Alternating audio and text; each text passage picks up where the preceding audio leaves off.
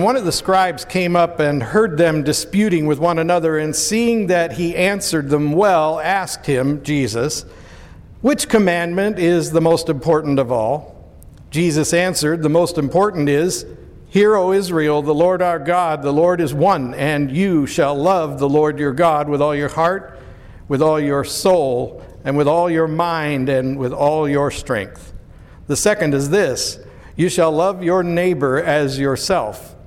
There is no other commandment greater than these. And the scribe said to him, You are right, teacher. You have truly said that he is one, and there is no other besides him.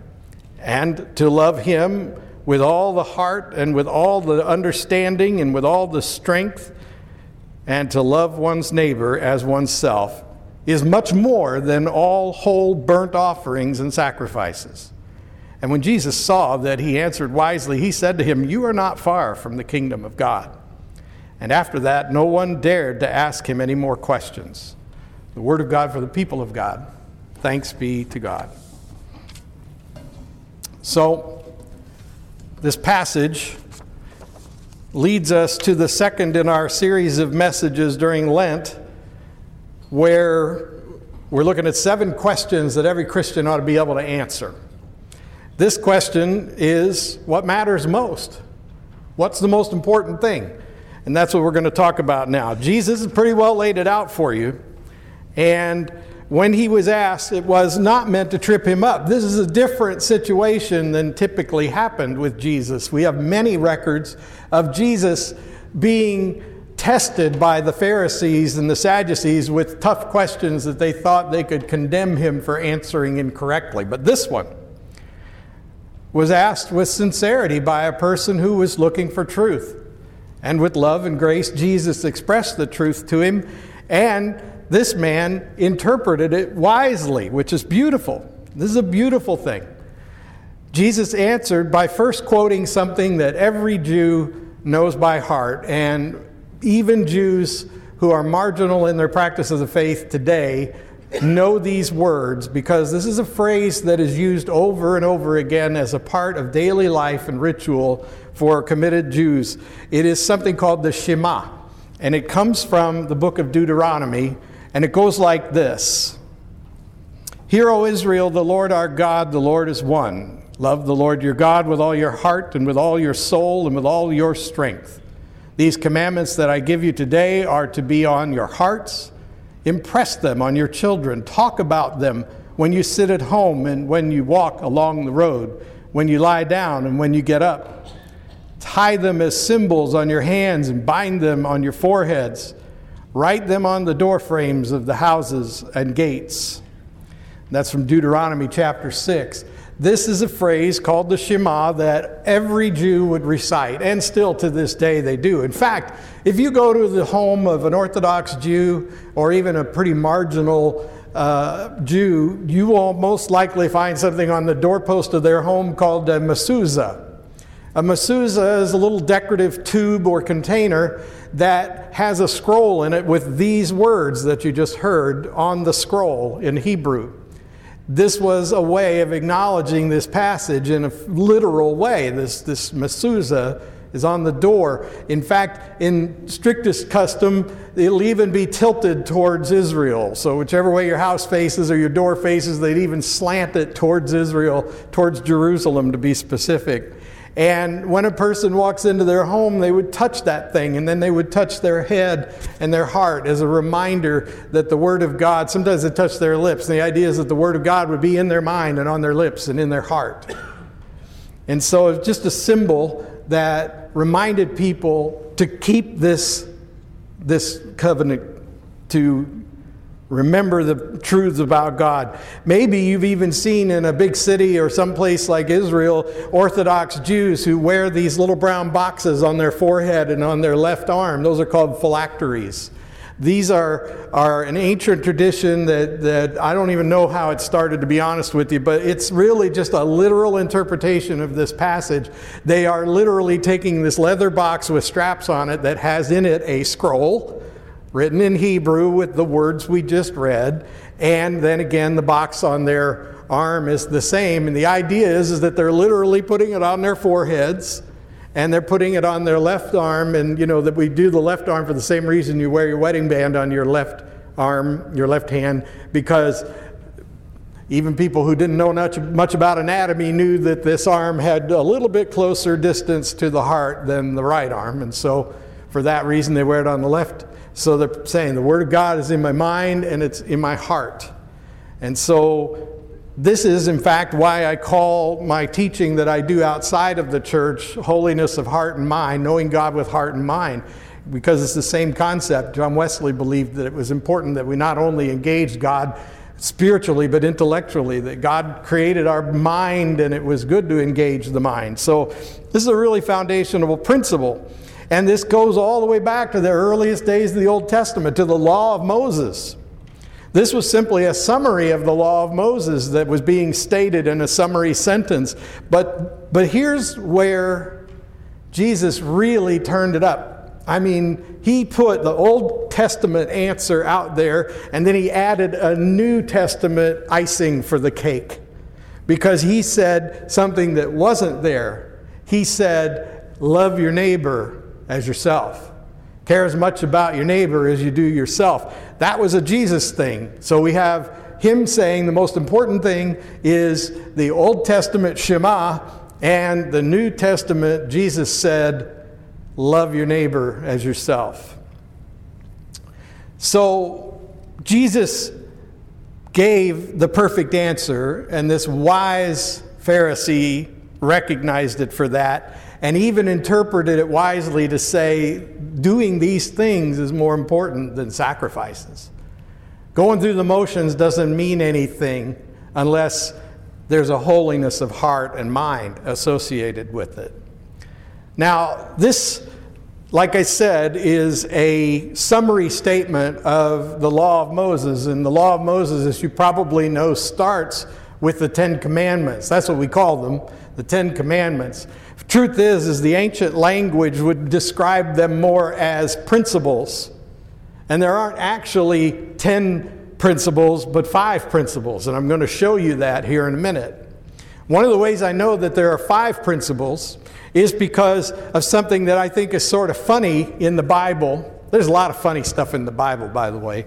But one of the funny things that I see in the Bible is, is we know that Moses was somewhere between 80 and 100 years old when he went up on Mount Sinai to meet with God. He's between 80 and 100 years old. Is there anyone here, you don't have to raise your hand, who's 80 to 100 years old? Would you climb a mountain in the first place? And if you got to the top of the mountain and God said, I've got these two monstrous stones I'd like you to carry down to the people, don't break them. I mean, if God really was sympathetic towards Moses' age, you think he would have used a smaller font type or something and put it all on one simple to carry stone. But he doesn't. He uses large print because he wants everybody to read it. And he puts it on two stones because there are, in fact, two parts to one law. There's five principles, and five of the commandments are on one stone and the other five on the other. And we're going to look at this in just a second and see how these five principles bring us back around to what Jesus says is the most important. The first principle, then, is the first commandment and the sixth commandment. So, commandment one is on stone A, commandment six is on stone B, and this is what they say I am the Lord your God who brought you out of the land of Egypt, out of the house of slavery. You shall have no other gods before me. And then commandment 6 says, You shall not murder. Now, both are saying something about our relationship with God and our relationship with each other. By the way, does anybody see the letter I'm making? This will be handy when we get to the end of the message because remember, we're supposed to love the Lord our God with all our heart, mind, and soul, and we're supposed to love our neighbor as ourself. It's vertical and it's horizontal. Get it? Now, we're supposed to remember that God thought they were so invaluable, so precious, that they were worth taking out of slavery. Okay? He said, Understand this. I am the Lord your God, and I took you out of slavery in Egypt. Well, there's a couple of things you need to know about slavery in Egypt. First of all, the Egyptians kept them like, like farm animals. They kept them like, like plow horses.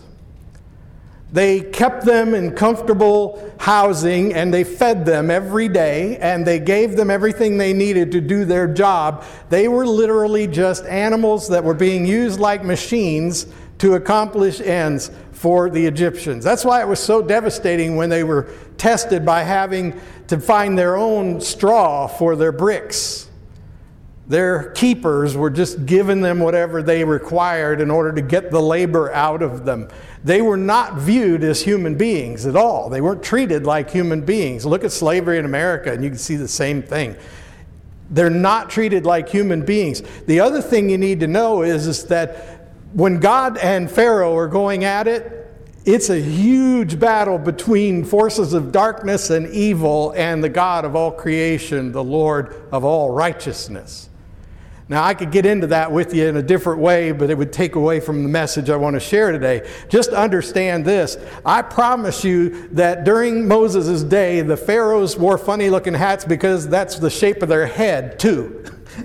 they, were, they were some creepy dudes, okay? And there was some real evil going on. I'll give you a hint. If you're wondering why I'm so sure about that, look at the story of Moses and Aaron standing before. Uh, the Egyptian Pharaoh, and Moses turns his staff into a serpent. And then look at how the priests of Pharaoh turn their staffs into serpents, and then Moses' serpent consumes the other three. Well, here is what happened. In the garden, we heard that Adam and Eve were approached by Satan, who came in the form of a serpent. The word that we use to describe the serpent is a word called nachash. It's a word that describes something more like a dragon, and it is a unique word that doesn't occur very often in Scripture at all, and it always refers to the embodiment of Satan. Guess what? Moses created a serpent with the help of God Pharaoh's priests created Nachash, demons. In other words, there's something really spooky about the Egyptians that Moses is leading the people away from. Keep that in the back of your head. Be glad to talk to you about that on a Wednesday night or something like that because it's great fun to really see how many bizarre and amazing things there are in the Bible that explain better than logic how things played out. What I want you to understand is, is that God says in the first commandment, I am the Lord your God, not those gods of Egypt. Remember how he led them out? He defeated all of the gods of Egypt. And then he defeated Pharaoh face to face, taking Pharaoh's own son. This is an indication to people who have forgotten who they are and where they come from that their God is the God. And so, God's first commandment to the freed people is Remember, I am God and I delivered you from slavery. And here's why because you're worth more than that, because you're more valuable to me than you are to the Egyptians. The false gods of the Egyptians enslaved you and treated you like cattle, and they don't care about you. I am your God, your creator, your heavenly Father, and I brought you out of slavery to sin, to Satan, and death. When you understand that, then you understand that the sixth commandment says, You shall not murder. Why does it say that? Because human life is precious. Because God says human life matters. Your lives mattered when you were slaves in Egypt, and they still matter now. Everyone's life is important and significant, and no one has the authority to treat another human being as low as though they're not worth it as though they're inferior in some way. God is putting murder right up there with why he delivered his people from sin and death. Satan's a murderer. Do you understand that? Satan brought death into the world. He murdered God's people by teaching them to sin against God. The second principle doesn't take as long to explain and it's a lot more direct. Commandment 2 and commandment 7 You shall not make for yourself a carved image or any likeness of anything that is in heaven above, or that is on the earth beneath, or that is in the water under the earth. And you shall not commit adultery. Think about it. It's not that hard to make sense of this principle. God says, first principle, I'm God. I've proven it. There's no other God but me. God is the one. Therefore, in order to really betray God, go ahead and hear that and then make false gods and worship them. Isn't that essentially the same thing as committing adultery? Isn't your relationship with God routinely described in the Old Testament and the New Testament as like a marriage covenant? Look at the book of Hosea. This is one of the funniest, bizarre, like made for TV plots in the Bible. Hosea is a prophet of God, and God says, Okay, Hosea, here's what I want you to do. I want you to go down to the temple brothel. I want you to get one of the professional prostitutes, and I want you to marry her. And oh, by the way, she's going to cheat on you because that's what she does. I mean, Hosea's like, uh, Could I pick someone else? Country girls are nice. Could I go get a farm girl? you know, and, and, and Hosea's got to marry this woman. And he does as he's told, and of course, she betrays him. But he loves her. He can't help how much he loves her. And he just keeps this irresistible love going for her. And she keeps betraying him. And God says, Now, people, do you understand what it's like to be me? To have you call upon me every time you want me to rescue you from trouble, but then you turn to false gods. You betray me. You commit adultery with false gods. That's exactly what God means. And so it shouldn't surprise us that on tablet one, which is about our relationship with God, and tablet two, which is about our relationship with each other, God puts adultery right there, straight across the line, because to commit adultery in a marriage is like committing adultery with God. It's, God considers that covenant sacred. God considers the marriage covenant sacred, and He considers the relationship between God and God's people sacred. It's a covenant. It's, it's a covenant is just a, a, a word more used in the Bible than anywhere else that describes a contract. It's binding. But here's what you need to understand. We put false gods before our God all the time.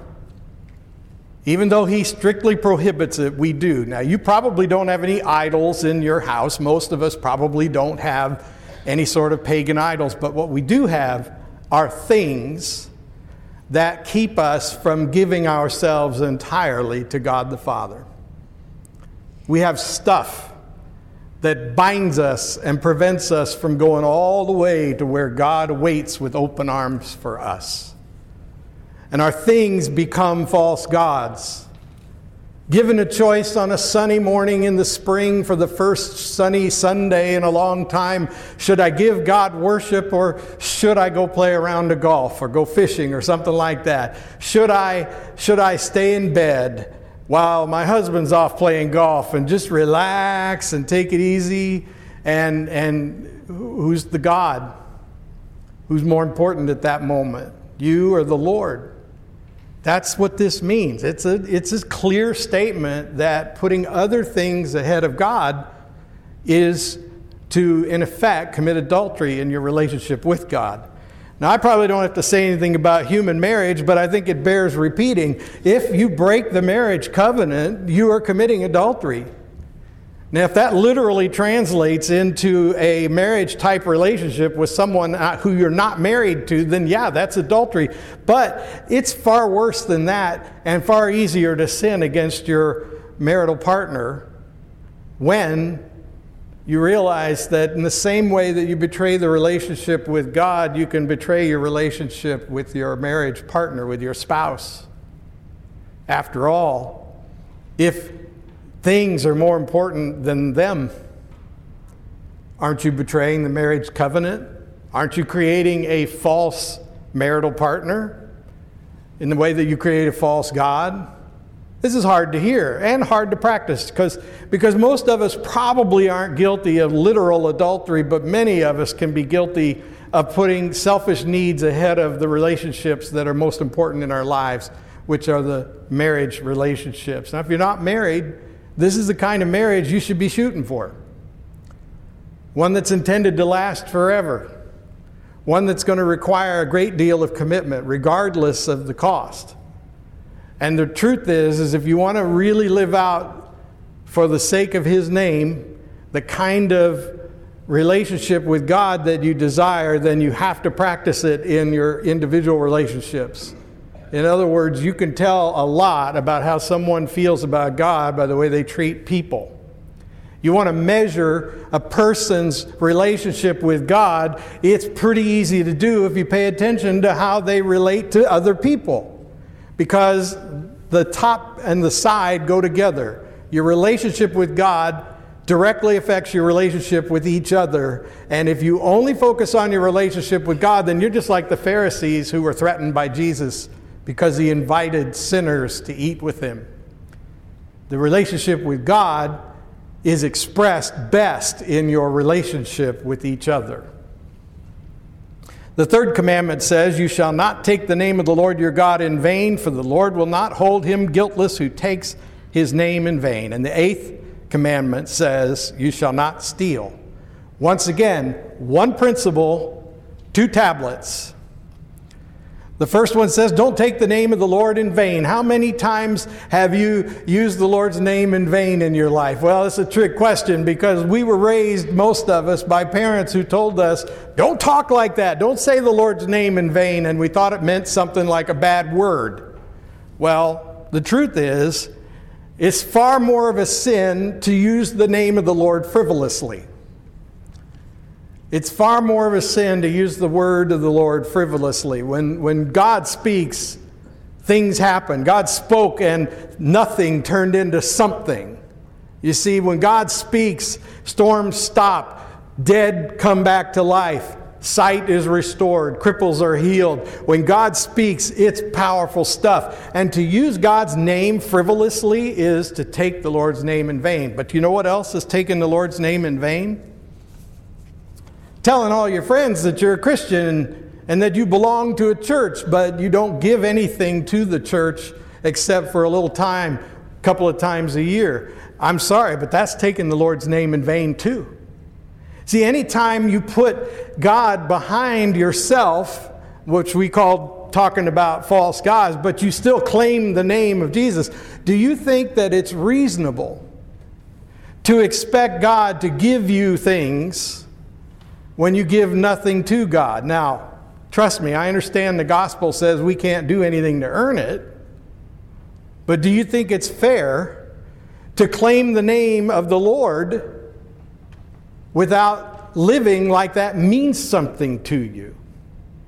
Now, this is scary, I know, but think about what we're saying here because the Lord puts that on equal terms with stealing. In other words, if you take something away from God, what are you taking away from God? What are you stealing from God when you take His name in vain? You're stealing God's glory, you're stealing God's identity. We know what identity theft is in these days. I, the people in this era that this was written, they didn't even they never heard of identity theft, but you know what identity theft is. Heck, it was just just popped into my mind just this minute. My staff can tell you that at least four times in the last two and a half years, they've received emails from somebody claiming to be me, trying to trick them into giving them money or send them a gift card code or something like that. And the person was pretending to be me. Someone stole my identity and tried to trick my closest friends into doing something that would turn out to be theft. I was rather troubled by that. In fact, I was ticked off.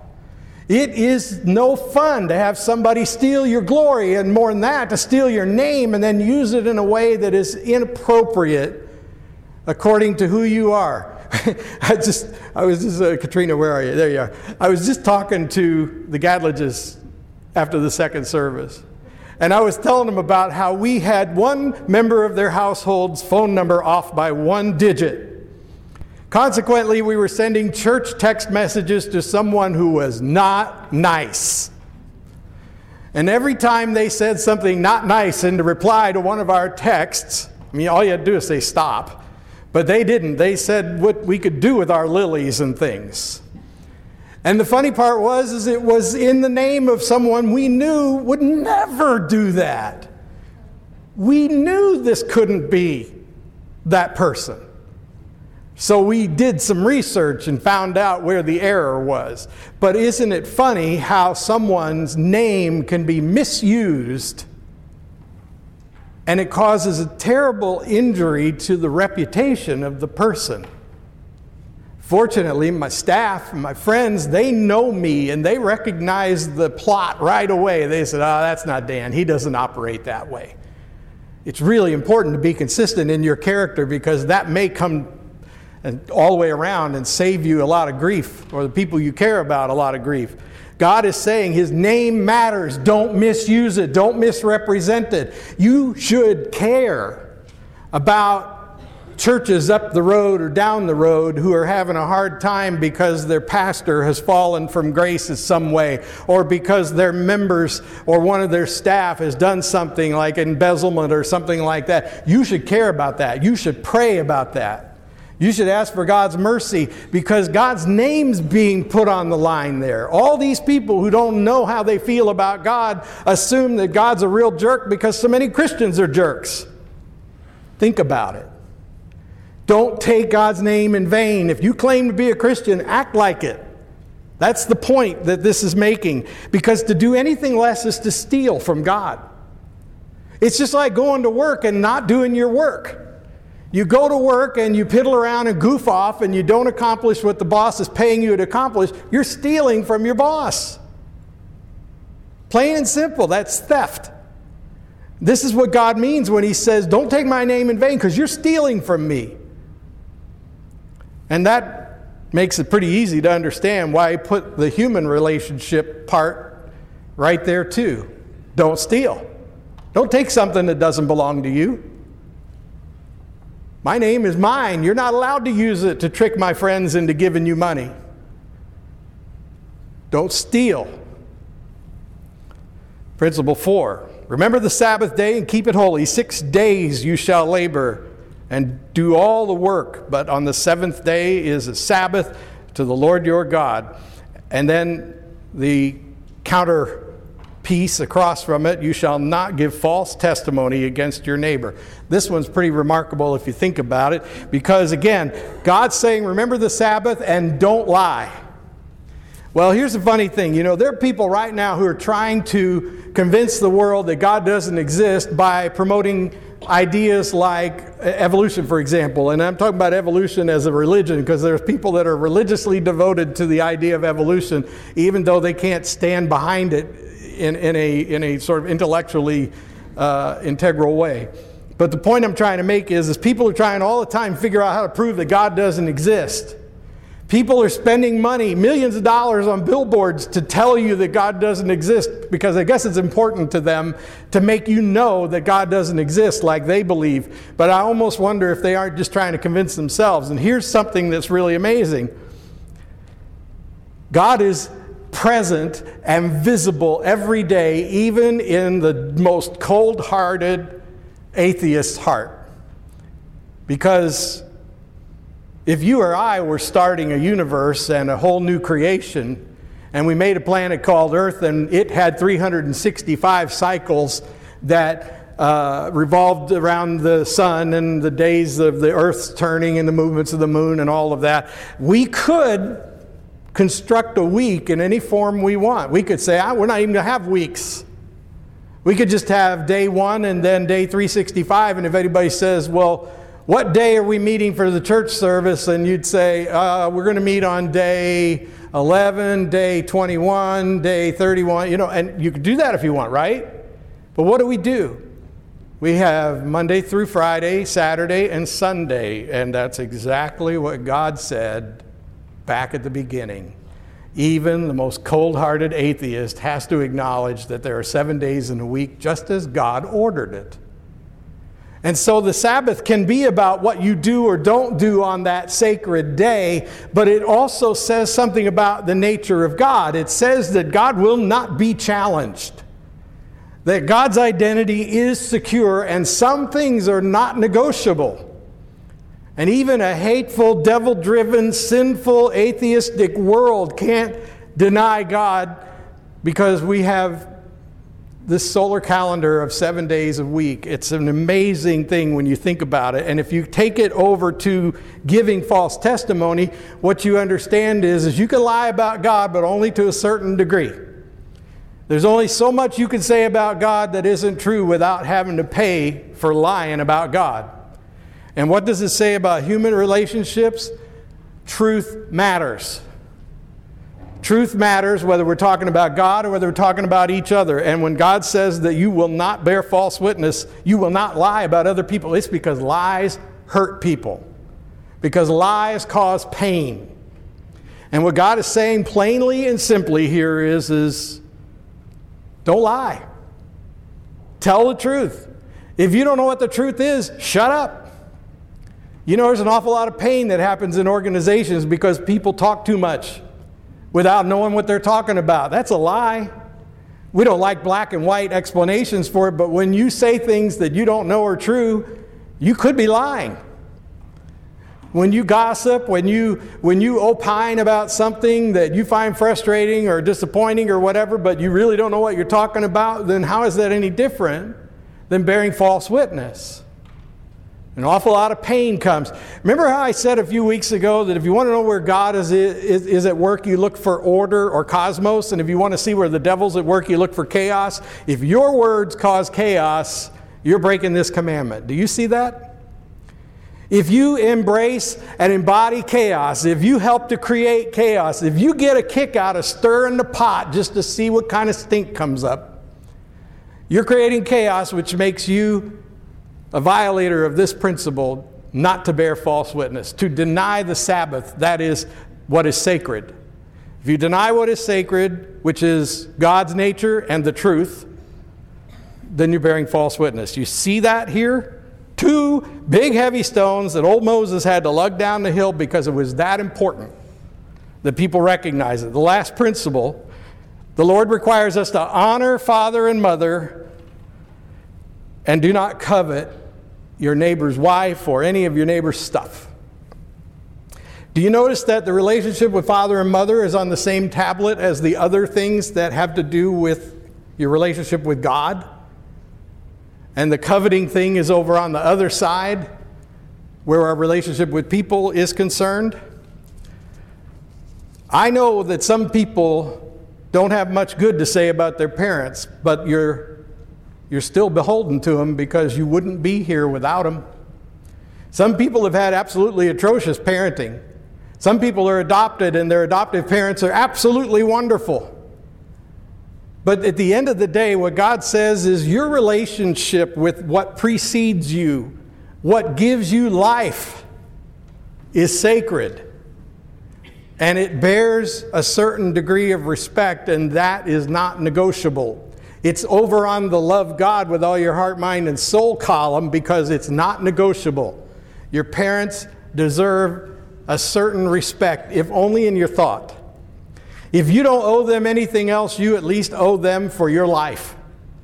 Because without mom and dad, you wouldn't be here. Do you understand that? And do you understand, especially if you're a parent, that that's a pretty sacred promise that God is requiring of the child, therefore, it's something the parent needs to live up to? If God requires the child to give me what I'm due, then it goes without saying that I have to give my child what my child is due. I need to be somebody my, par- my kids can look up to. And where I fail, they need to be people who understand God's grace so that they can forgive me for not being perfect. Just as I've had to learn to forgive my parents for things they did because of their imperfections. Honor your mother and father because it's a lot like honoring God. We don't always understand our parents or what made them do or not do the things that we witnessed and didn't witness, but at the end of the day, that doesn't change who they are. We don't always understand our relationship with God, but that doesn't change who God is. God never changes. God is the same yesterday, today, and always. And so, in the same way, God requires us not to covet things that we're not owed. There's a little difference here. This is not like this is not like stealing. Stealing is the assumption that what's yours is mine and I can take it. This one's about how you think about other people and their things. You can't take away from your parents what is theirs. You can't deny that your parents existed because you wouldn't be here if your parents didn't also exist. You can't deny your parents, and in the same way, you can't take what they are away from them. You can't rob your parents of their identity. And in the same way, you can't rob others of what they have or what makes them unique. To put it another way, coveting your, your neighbor's wife or your neighbor's property or your, your neighbor's lifestyle is envy, and it means that you have this deep seated dissatisfaction with your life. You're complaining because your parents weren't any good. You're complaining because the neighbors got it better than you do. You're complaining because his wife's better looking than your wife. Her husband is better to her than, than uh, the other husband. And, and you're complaining because they have nicer things than you do. You're dissatisfied with your life and you're dissatisfied with your parents. Do you see the problem? You've got an attitude problem. So the fifth principle is get over yourself, lose the attitude and make the most of what you've been given. You see that? We're full circle now, and this one took a while, and I apologize, but I hope you've been fed. The answer to the question then, what matters most, is exactly what Jesus said to love the Lord your God with all your heart, mind, and soul, and to love your neighbor as yourself. That's what matters most. Let's pray. Thank you, God, for your word. Now burn it upon our hearts for your name's sake, so that we can love you with all our heart, mind, and soul, and teach us to represent you well by loving our neighbor, so that everything we say is true about you in our lives is evident in the way that we relate to each other. Amen.